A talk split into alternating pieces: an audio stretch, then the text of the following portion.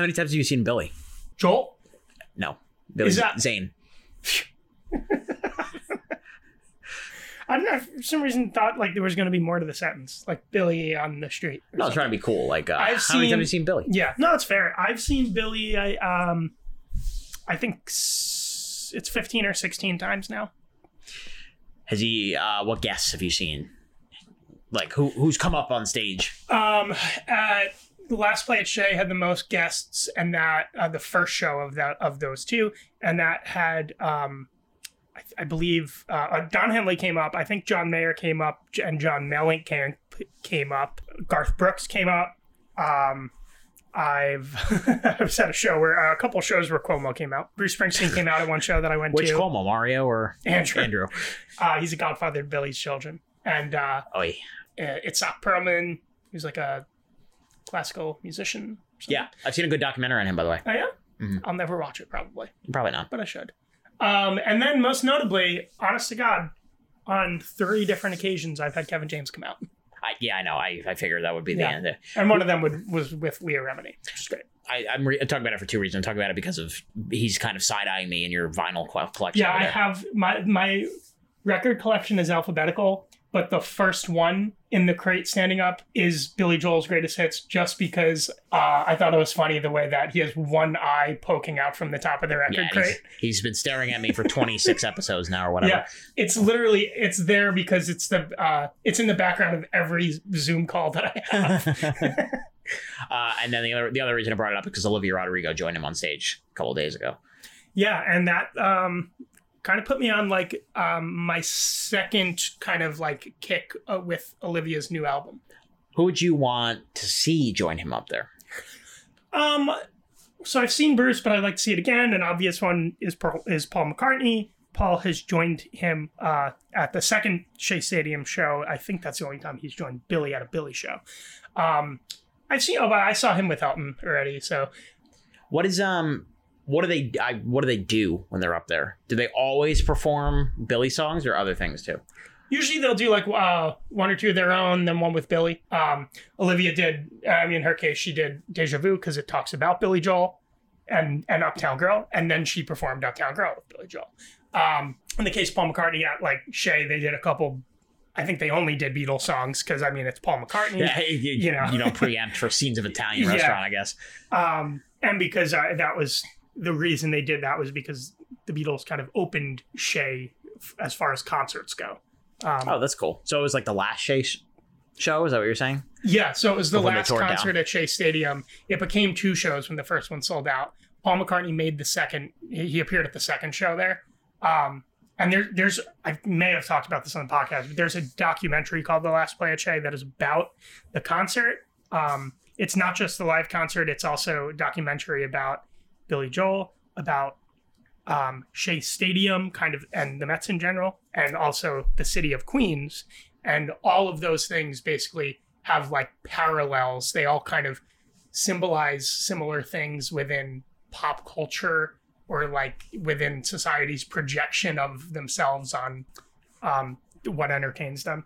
Uh, and I like it's a really g- great um, watch. And on that, they talk about how to get Paul McCartney to come to this last show, like it it involved um, he wasn't going to make it, and it involved um, JFK's air traffic control putting his plane ahead of others uh, to to land earlier. And police escorts, like closing down roads and escorting him from JFK to Citi Field, and I think they got there in like fifteen. Or You Shea mean- you Stadium, Shea Stadium, and they got yeah. there in like fifteen minutes or something. That's crazy. It was it was uh, like in a post 9-11 world, this was happening. It's treatment that only Paul McCartney could get. Yeah. And he like gets on stage with like within the last 30 minutes of the concert. um why, was one he, other- why was he running so late? Just cause? well, he had said to Billy, like, I don't think I can make it, but it's gonna be a close call because he was coming from like England.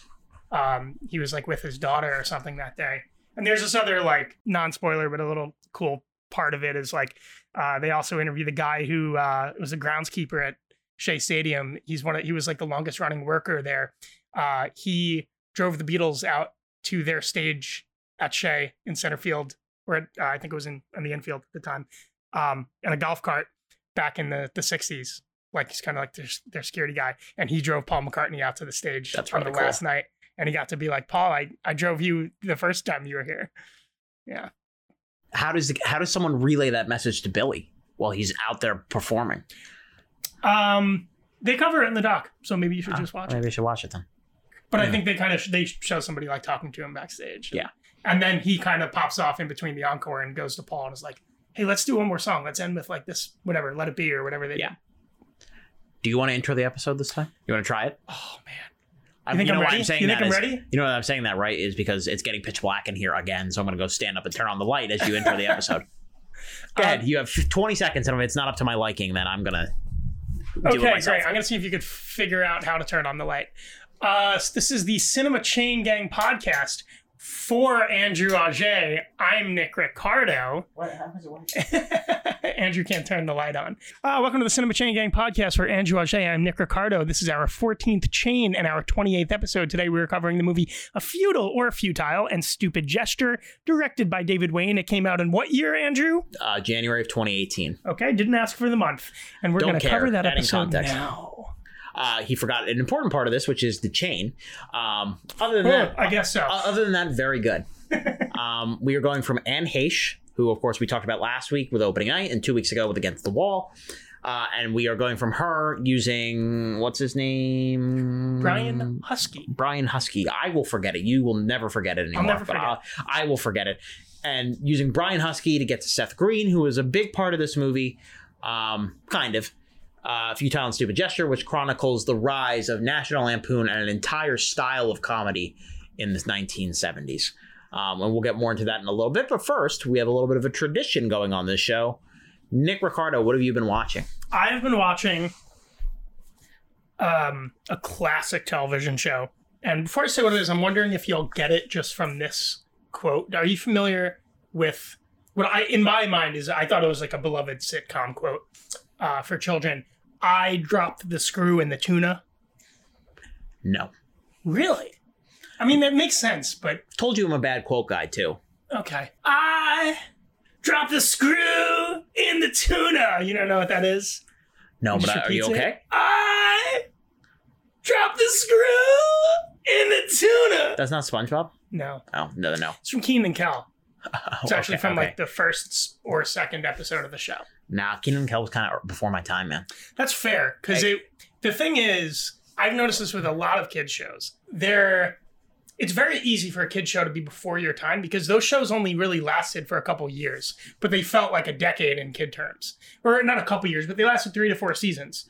Um, To be fair, Good Burger is one of my biggest guilty pleasure movies. okay, So I, I do I do have a great memory of that. I do remember watching that at sleepovers and really loving it. Um, just but the show Kenan and Kel itself, I don't really. Yeah, see, I mean Am I that like you know, I grew up with Drake and Josh being the uh, a wannabe Kenan and Kel in my mind. Drake and Josh was prime my childhood. And- um, but I will say I was really into the Amanda Show too, which kind of I feel like is the successor to Kenan and Kel. Yeah, kind of. It it straddled. It's definitely straddled. The you know between Kenan and Kel and Drake and Josh, that was like kind of like I, I'd say the main focus of Nickelodeon. Well, they all came from all that, right? They all came from all that. Yeah, Which is like Kid SNL for those of you who don't know. I mean Drake and Josh kind of actually kind of came from the Amanda Show, really. But They weren't right, but it's all again, it's a chain. it all It is it all chain. ripples. um, And then uh, Drake and Josh led to iCarly, yeah, and then iCarly led to Sam and Cat directly. yeah. And we have uh, uh, the first couple seasons of Kenan and Kel and of all that. Um, seasons mean weird things in kid show terms because episodes are all out of order, but they're on Netflix now. The full series are on Paramount Plus. Um, I was surprised to see any of them go to Netflix. Um, with like how tight of a hold Paramount Plus usually keeps on. For- so I've been watching a lot of the old and Kels. For a lot for a long time, the Nickelodeon shows were on Amazon too. Yeah, That's how I used to watch a lot of uh, SpongeBob reruns. I mean, a lot of the older ones before that were like only on iTunes. I actually a few years ago when I was spending a lot of time um, at like a place my family was renting at the beach, uh, where like we didn't really have Wi-Fi. Um, I was just I would like buy whole seasons of Kenan and Kel to to watch over the course of a week. Um, so I'm very familiar with them because there's only like uh, four seasons worth of episodes in the show. Um, but I just it's it's been great background watch. What spurred this? Just to watch it? Um, I yeah, I think like just I feel like something random spurred me turning it on like a week ago, and then I was like, I guess I'll just watch the rest of it again. And I forget what it is that spurred me uh, turning it on. It might have been me saying to myself, "I dropped the screw in the tuna." It might have been that, okay. or me singing the theme song to myself. Fair enough. Yeah, I mean, I, I like. uh I think those shows actually are sharper than a lot of us remember. You know what I mean? To have a lasting impact as a kid's programming, you have to find some kind of avenue where, you know, 15 years later, an adult listens to it and is like, oh, this is sharper than I remember. SpongeBob has a lot of that, in my opinion, where Yeah. it's kind of like you watch Spon- episodes of SpongeBob back and you catch new layers. Mhm. Um, and a lot of the times, what happens with those kids SNL esque programs is that they're parodying things that you didn't even realize they were parodying. Yeah. So, did you find that like a lot of that was happening for you, or is it just kind of enjoyable on a No, I, I mean, I, th- I I kind of enjoy watching it as an adult more so than all that. I don't know how much of that is because it's appealing to me, and how much of that is just like pure nostalgia of how much I enjoyed Kenan and Kel as a kid.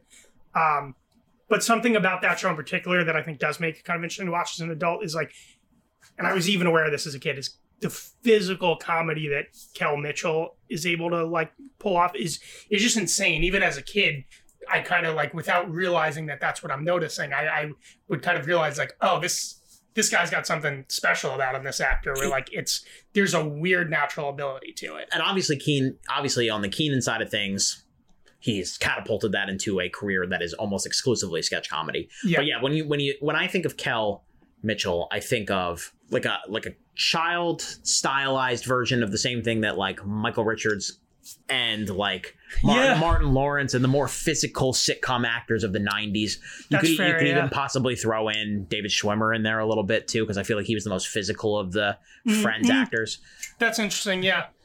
And there, there's definitely some overtones of like nervousness in Kel's character, or or or panic in Kel's character that is also there in Schwimmer's character in the later seasons of, of Friends. They're very different characters, but they, I guess, in some moments they have like similar freak out styles. Um, yeah, I just Kel's like, I he's, he's like an effortless actor. Like, it, it seems so effortless, but he did.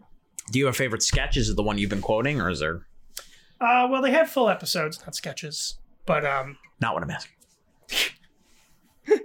um, I, th- it might be like all the, all, you know, it's a kids show. All the sitcom plots are like heightened, but that one is is great. It's like it again. It's like the what episodes you ordered aired is kind of like debatable or like depends on how you look at it. But it's either seen as like the the first episode of the show or kind of the pilot of the show, and it's uh Kenan chokes on a screw that's in a can of tuna fish. And then they're suing the tuna fish company um, by themselves. They don't have a lawyer because they want to make as much money as possible. And then in the courtroom, uh, Kel like breaks down on the stand and admits to Kenan that he dropped the screw in the tuna, and he just says it for like five minutes, and it's and there is no effort in in a kids show like this to be um, realistic or to justify anything, and that's fun uh, to just kind of see. You don't need to for a kids show. No, Uh, it could be kind of like as absurd as possible. So it's like, why is he like doing weird movements around the courtroom while saying this? It's like, well, there doesn't need to be. yeah, it could be very silly. So yeah, it's Right. it's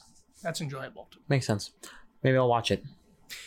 You should. I also, um, as a brief side note, just discovered a random. I wanted to just watch an episode of a sitcom I've never seen, and I found like a completely random sitcom on YouTube called Honey I'm Home. Uh, that is like a, it was a Nick at Night s- '90s sitcom that also spoofs spoofs '50s sitcoms. It's kind of in a way a precursor to WandaVision in a way, and uh, wasn't great, but it was something interesting. Honey, I'm home. It's called Hi Honey I'm Home. It's about I could see what it's taking influence from right there. Yeah. Well, it's about a 19, it's a it's about a sitcom family from the 1950s that is when they're canceled, the sitcom relocation program puts them into like a real life home in somebody's neighborhood. And so it's about a family who like this one guy loves the show Hi Honey I'm Home and then he finds out his new neighbors are the family from Hi Honey I'm Home and they kind of live in a black and white world, kind of a bit like Pleasant uh Pleasantville was it the show with uh Tobey Maguire? the movie. Yeah. the movie. yeah, yeah. um, and uh, each episode kind of has like a classic uh, sitcom guest star, like Ann B. Davis, who was Alice from Brady Bunch or something like that. Oh, fun. That is yeah, cute. it was okay. Um, my what I've been watching is very different. Um, it's a new movie that came out over this past weekend called 3000 Years of Longing. Over this past weekend of when we're recording, excuse me. going to be confusing for some people. Uh, 3,000 have you ever heard of this movie? Um, I thought I had, but I can't picture it, so I'm gonna Google Uh, it. it stars Tilda Swinton and Idris Elba. Um, it is like an adult version of Aladdin, basically. It's directed by George Miller, who is best known for Mad Max Fury Road, which of course was a massive hit. Uh, he also made Happy Feet. He made Big Big Pig in the City. He's got a very diverse filmography, and he's back now with his first movie in eight years. Um, and Tilda Swinton plays this woman, uh, Alithea, who basically releases Idris Elba from his genie bottle, and Idris Elba tells him the history of his life, and they kind of have this courtship and attraction. It's a very interesting and intriguing movie that is getting a lot of discussion right now. Uh, I just wanted to talk about it for like three or four minutes here because it, it's an exercise in how marketing can kind of deceive you a little bit. Of, um, they so they marketed the movie very much like as like a high octane rollicking ride. Have you ever seen Mad Max Fury Road? Um, no, I'm familiar with it, but Yeah, it, you, so you're you're familiar with the aesthetic, kind of like the apocalyptic, like crazy gearhead, intense fire and fury vibe. yes. And a lot of the trailers for Three Thousand Years of Longing tried to pitch this movie as kind of like an Aladdin version of that. When in reality, it's a kind of a really reflexive, anecdotal tale of like these two characters stuck in a room.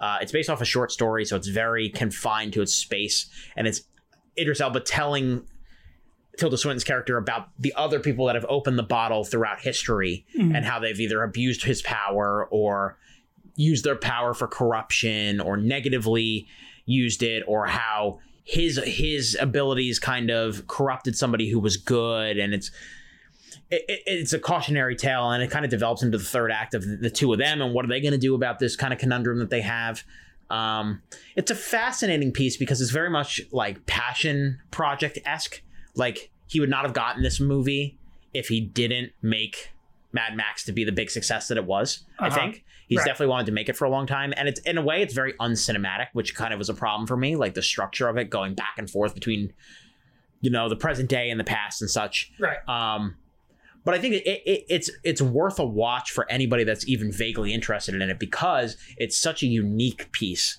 that I think really stands out, especially among like a summer where we've had a lot of samey feeling things. Um, Yeah. Very familiar. The, the two Marvel movies that have come out have were very familiar pieces. You got Jurassic World, which kind of drowned everybody's senses with the same shit that they've been doing for the last 20 years in that franchise. You've got Lightyear, which is literally like a sweeted version. You got the Minions with Babadaboo and whatever. Um, the only really unique things we've had are like Nope, uh, Bullet Train to an extent, even though that's derivative of other things. Mhm. Uh, Top Gun, you can't even say was unique.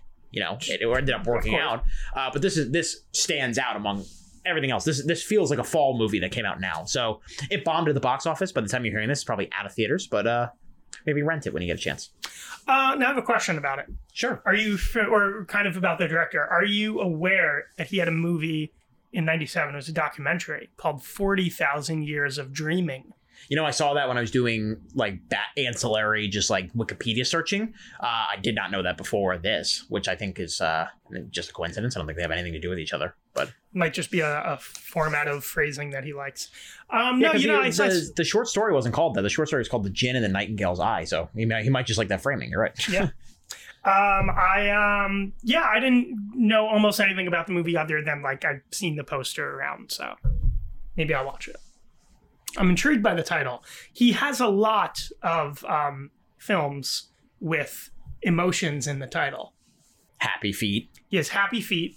He has all of the Mad Maxes, including a Mad Max that's called Fury Road. Um, 3,000 Years of Longing. 40,000 Years of Dreaming is kind of an emotion. And he's working on something called Furiosa, which I want to say that's a. which is a prequel to Mad Max Fury Road. look at that then. Yeah.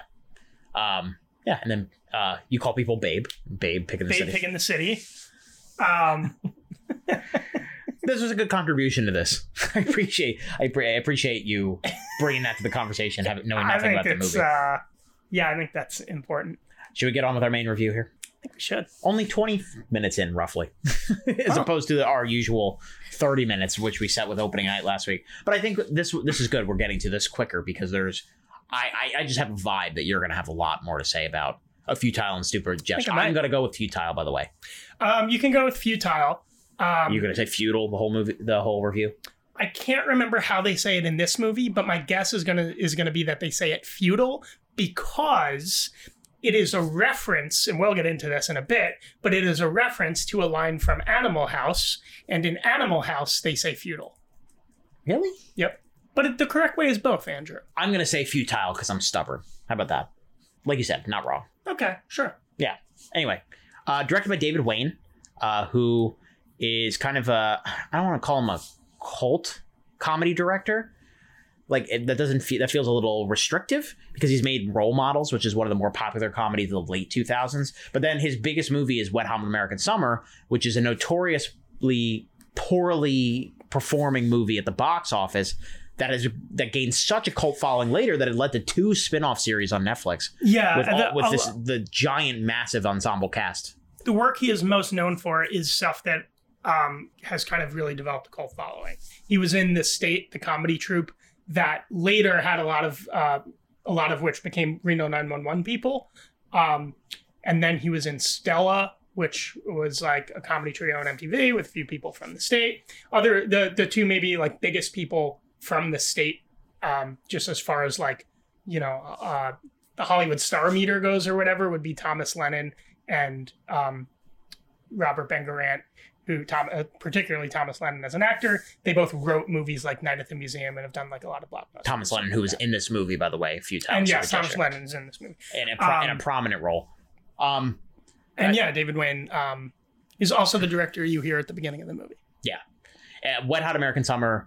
For those of you who are not aware of its reputation, it is kind of this absurd. It's it's a it's a summer beach comedy movie that kind of satirizes those movies and, and kind of devolves into the absurd kind of humor, um, which fits really well. It- it's clear that he has a reverence for what National Lampoon did in the 70s and the 80s because it's that same kind of style Yeah. of like where the structure of the story is not that important. It's just like how many gags can we fit in this thing uh, and how far can we take things. I mean, Wet Hot American Summer in 2001, pre any of these people being huge, I think the cast like Molly Shannon, David Hyde Pierce, Janeane Garofalo, Paul Rudd, uh, Amy Poehler, Bradley Cooper, Elizabeth Banks, H. Jon Benjamin. These are all big names now that all came back eventually to do two spin-off series of that show, of Mhm. that movie.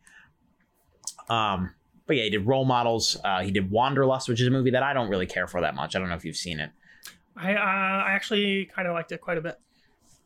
It's been a while since I've seen it, so maybe I'll, I'll be nice and just give it a rewatch at some point. Sure. You did. Uh, Uh, they came together, which as well. I do really like a lot. That is a that is a great satire of romantic comedies. See, that's when I have to give another chance See, I like that one because it kind of fell flat with me when I watched it. I thought that time. I thought that was clever and futile and stupid gesture. In some ways, plays it safe as a biopic, but in other ways, is even satirical the biopic format in a way that like evokes his past work and also evokes the work of National Lampoon. Which, if you don't know what National Lampoon is, they were a very popular magazine publication in the seventies. Um, And then became like a comedy brand with a radio show and then a series of movies and stuff like that. and of course, the most prominent of which being Animal House and Caddyshack. And then all the vacation movies. and then all the vacation movies, which obviously follows the events of this movie. Um, this movie specifically is about the development of that brand, specifically how Doug Kenney, played by Will Forte, uh, and an older version played by Martin Mull as the narrator, who kind of comes in and breaks the fourth wall and Right. again kind of satirizes the biopic format.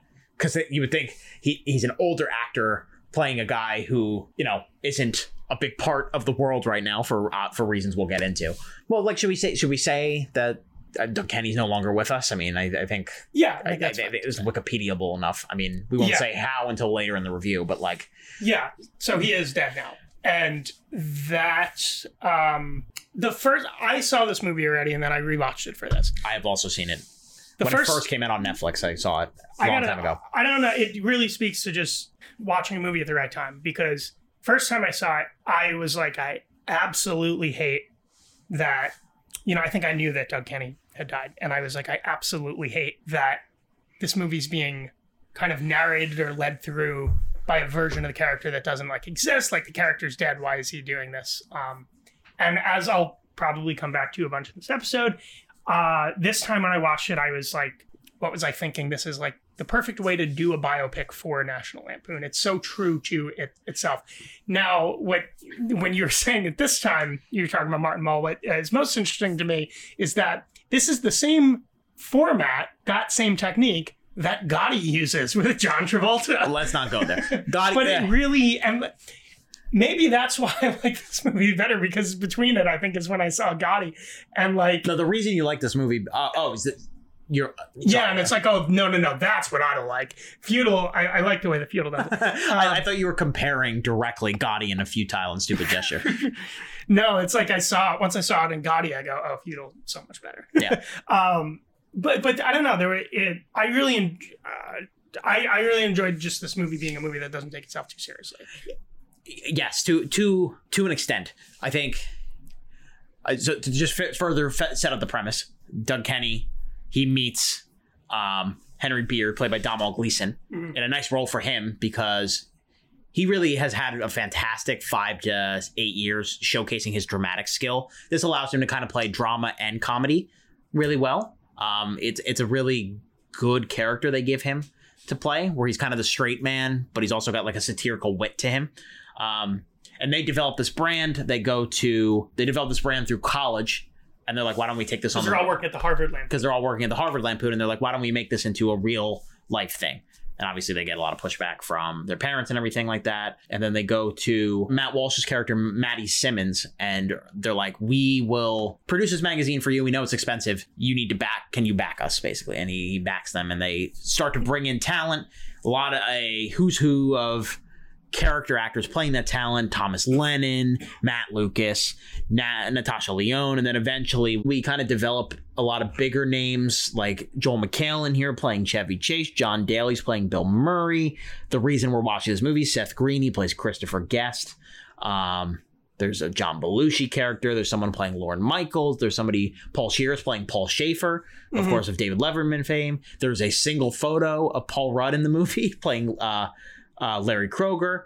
Um, Ed Helms plays this famous like uh, broadcaster. Tom Snyder. There's there's Yeah. so many famous comedians in this movie, which is a big part of the. I mean, Sarah Sarah Silverman's in this, I believe, as well as like a voice recording artist, right? Is that right? Yeah, She'd be like very briefly. and Um, they and they also I believe around the time that she's in it too. They make a point to also say it's it's a gag that like Martin Mel Martin Mull has. He says he breaks kind of the fourth wall where he's already broken it and says uh, these uh, okay, so these actors don't look like the real actors, Yeah. you know, that they're playing, the real characters that they're playing. and he's like, "Do you think I look like Will Forte?" Yeah. um, which I one kind of really like that they did that, and two, uh, kind of ironically, like I was pretty impressed by how close a lot of them looked yeah. without trying too hard. Um, I think this movie is playful and fun for like 85% of the runtime. Um, I I think it's it's very interesting, really well structured. It's clever. Uh, the good performances. I think Will. I think this is probably if you're just isolating Will Forte in terms of a performance, this is probably his second best on screen performance. If you're not talking like just straight comedy, you know what I mean, like mixing drama and comedy Behind, uh, behind Nebraska okay. uh, uh, which he made with Alexander Payne and Bruce Dern in 2013, which he's great in. Um, a lot of a lot of these actors are hilarious, but also good actors at the same time, and it's and it's clear that they can pull off both.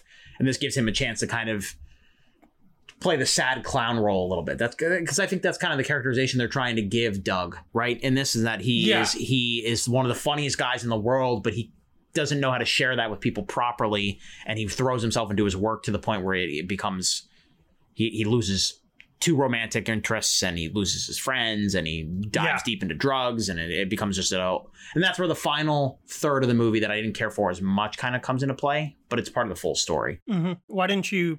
Did you not care for it enough in a similar way to last week's opening night, where it kind of becomes like a more dramatic movie?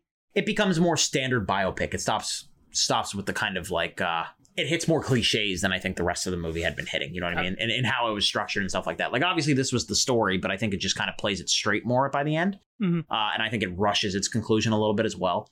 Um, although I did really like the last scene. The very final scene I did enjoy, but I think the final 25, 30 minutes could have been handled better. But that, that's only my, my Mhm. only major critique. Right. it- it- and besides that, I thought this was it. I felt pretty much the same way I did the first time, which is like I thought this was a solid biopic.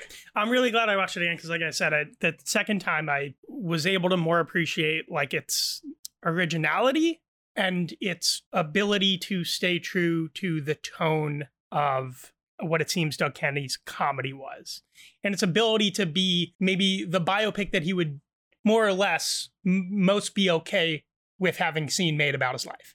Um, If he would sanction one at all, right? Yes, because like I said before, they, they make the remarks about the actors. It breaks the wall like that a lot. Where um, in the middle of the movie, they say like, you know, a bunch of this stuff is is not actually accurate, and they just like they're like, here's a scrolling list of of things in the movie Yeah, that I really like we that. actually changed. Um, and I like went back and read them and stuff, and and they talk about like you know like this guy was a composite character. These guys didn't meet here. This thing happened after this, which is a pet peeve of mine in biopics when they do that too much. And so, one, I like that they were addressing it because it kind of solves that problem in a way. And two, like if any movie is allowed to do that, it's one like this that is- Right. that is It's all about the tone. It, Yeah. It bothers me the most when it's trying to play itself straight as like a specific, like this actually happened, this actually happened. But a lot, like we talked about this a couple Yeah. weeks ago, and I can't remember why. But we talked about the vibe of a biopic and like um how probably yeah with J. Edgar. yes, like we're talking about the snapshot of a moment. Like J, if J. Edgar fabricated all those facts, which it, it seems like it, they probably probably wasn't all accurate.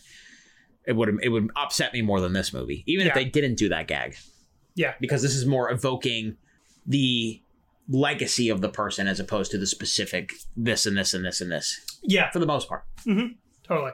I also like that they satirize the idea of starting a starting a movie with like a really tragic backstory moment from from childhood. And they're like, "We're gonna start this shit here." Like, no, no, no, no. We're, we'll start a more fun part here, and then we'll come back Yeah. to it later. Yeah, and um, I and I thought it kind of knowing a little bit about like the story of like how Doug Kenney died. Like I remember after the first time I watched it, I looked into it. I kind of like how the movie handled it. As we can talk about that now. Like in the last third of the movie, Doug Kenney, Will Forte's characters really kind of can't come out of like his kind of like depressed and like drug addicted period that he's in. Right? He's a he's a victim of his own success in multiple ways, which we'll, I'll go into in a second. When you Yeah, and um, and in a way in itself, it almost that too almost you know the movie has gone like you said from a comedy to something a little more dramatic and like like formulaic, but in a way that's also I don't know if they were trying to do this, but one could argue maybe that's the point in the way that like Wolf of Wall Street was trying to do, where it's like suddenly the the the person who had and created nothing but fun and good times is now finding themselves in a place where like, well, how did my life get to this like dramatic, s- sticky place that um, he is like a real world thing? right he experiences great success with the magazine. No, still doesn't still isn't satisfied. He experiences great success with the movies, with Animal House specifically. He, he obviously hated how Caddyshack turned out, apparently, even though I Yeah, I love Caddyshack. I think Caddyshack's even funnier than Animal House. Um, but at the time, he didn't feel that way. Um, so he was obviously torn up about that. And an interesting aspect of it, how others took his style, uh, like SNL, and stole his stars from it. And he's kind of like, well, wait a minute here. Like I'm, I'm kind of being left in the dust here. yeah, Um, I thought that was a very interesting thing, and they and they they built his, de- de- you know, devaluation really well.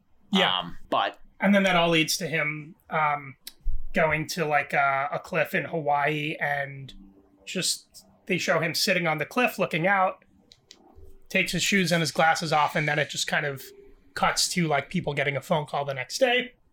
It's clear that he died, and it's not clear how. The characters, one character says, I think he jumped, another character says, I think he fell. Rick Glassman, playing uh, Harold Ramis in the movie, says um, he probably fell looking for a place to jump.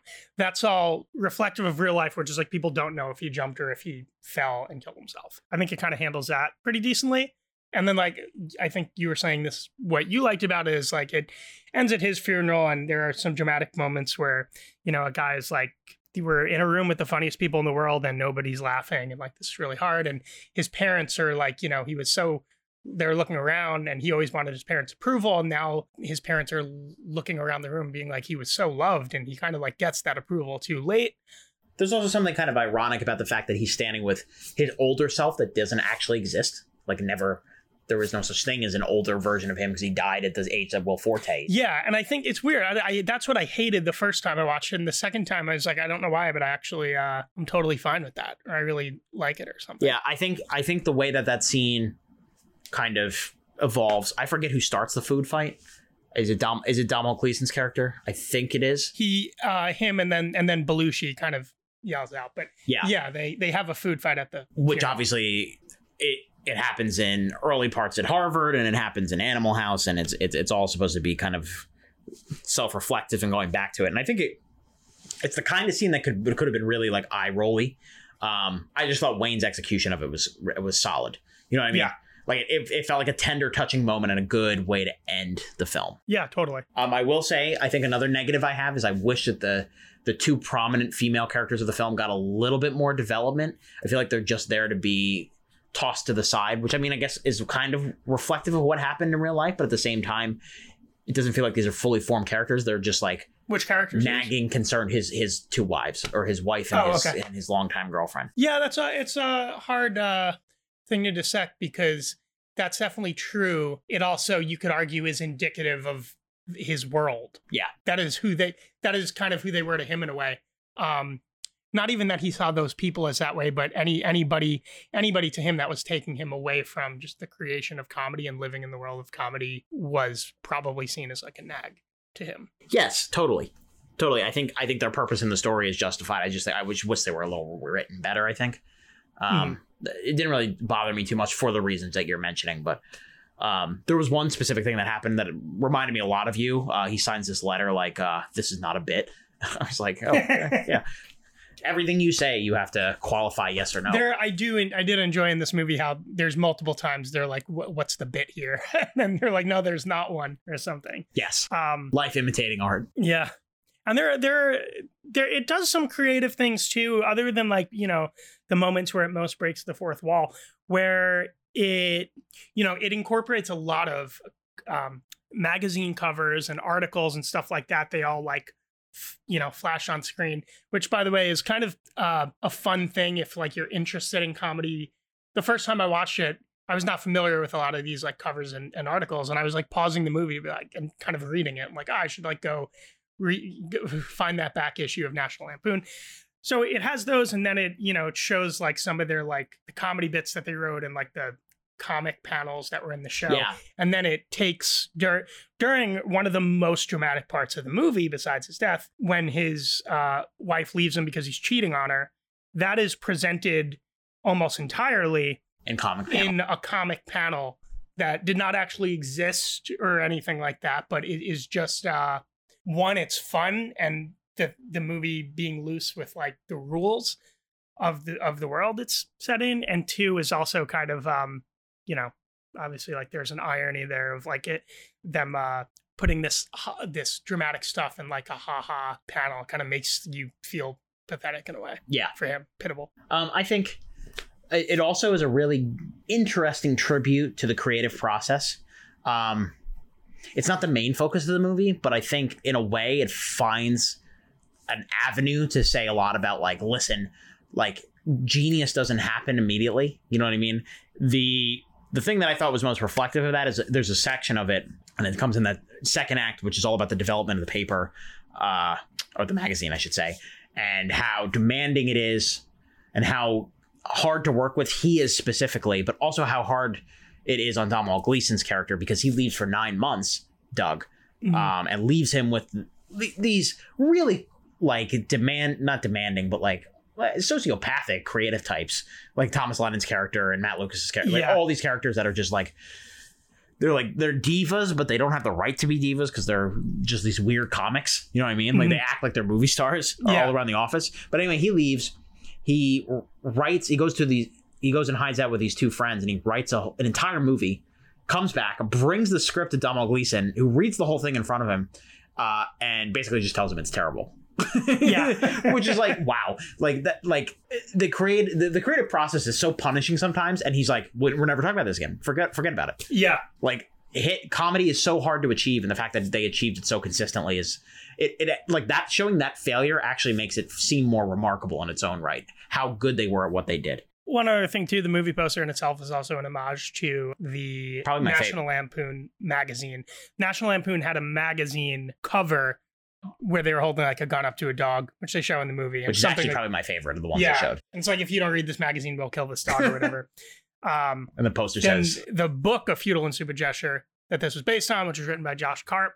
Uh, the cover of that was a dog holding a gun to uh, uh, Doug Kenney's head. A drawing of it was on the cover Oh, of that that's funny. Yeah. uh, which is funny. And then Netflix, which for like a big brand like Netflix, uh, not completely surprising, but is is refreshing to see them do something like this.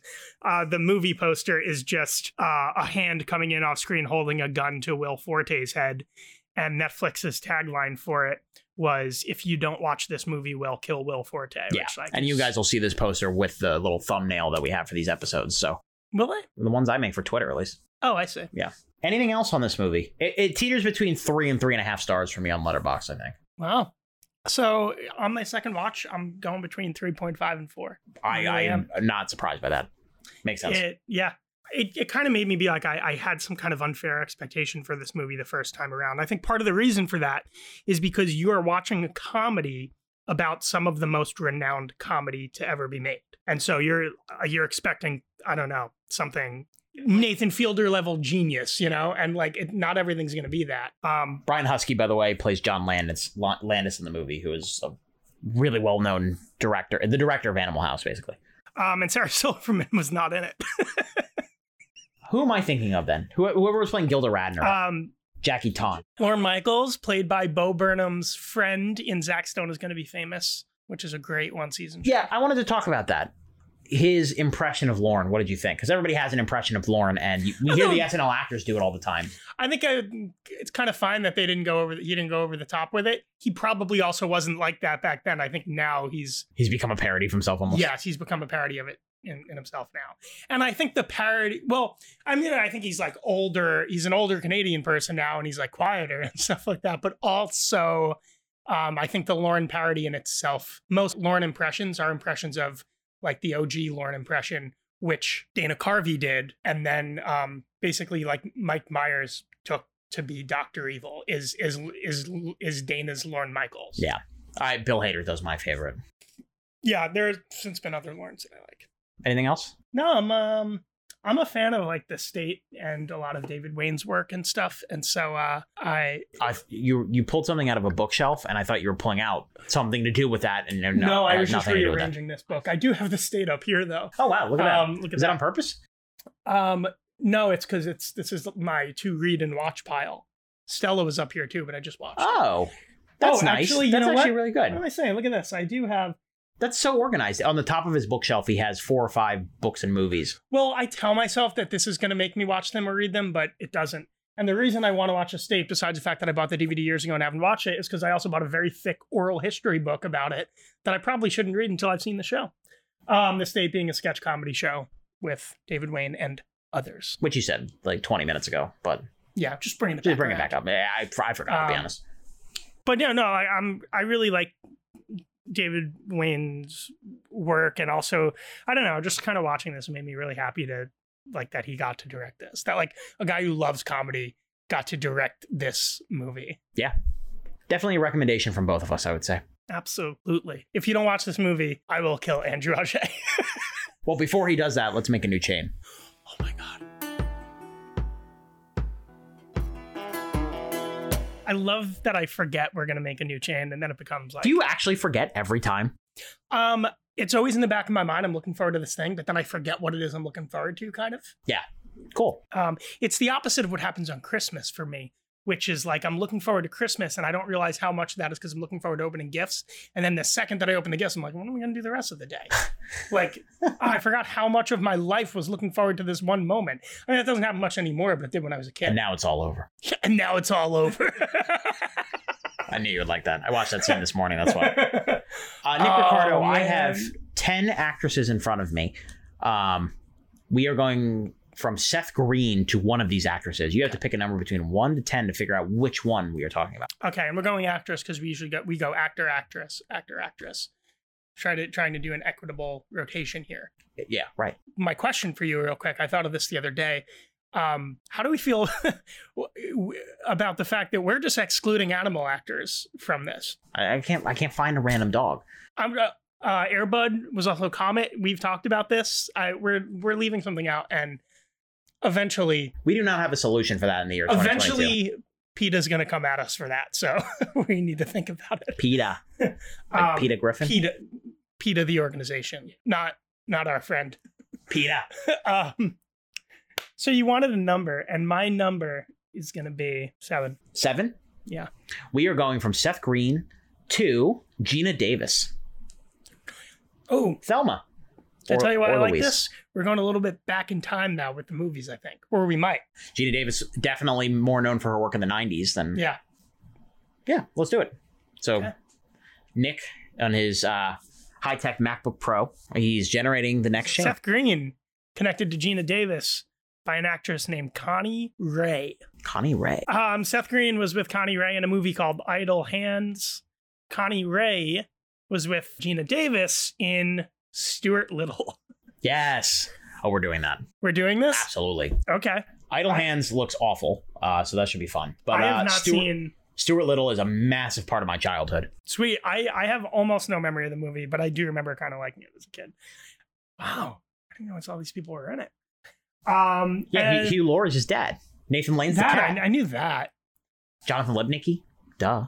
Yeah. But before that, we have Vital Hands, which is a uh, black comedy horror film, a teen movie. Uh, that is a pretty low budge. Uh, I'm not loving the poster. And it's giving me some opening Jessica night. Alba, It's giving me some opening night vibes. which is good for you, I guess. Uh, I guess so. All right, that's our next chain. Join us for episodes 29 and 30 of the Cinema Gang Gang podcast coming up soon. For Nick Ricardo, I'm Andrew Auger. The chain continues. Rip Papuli, Rip Ray, Rip everybody.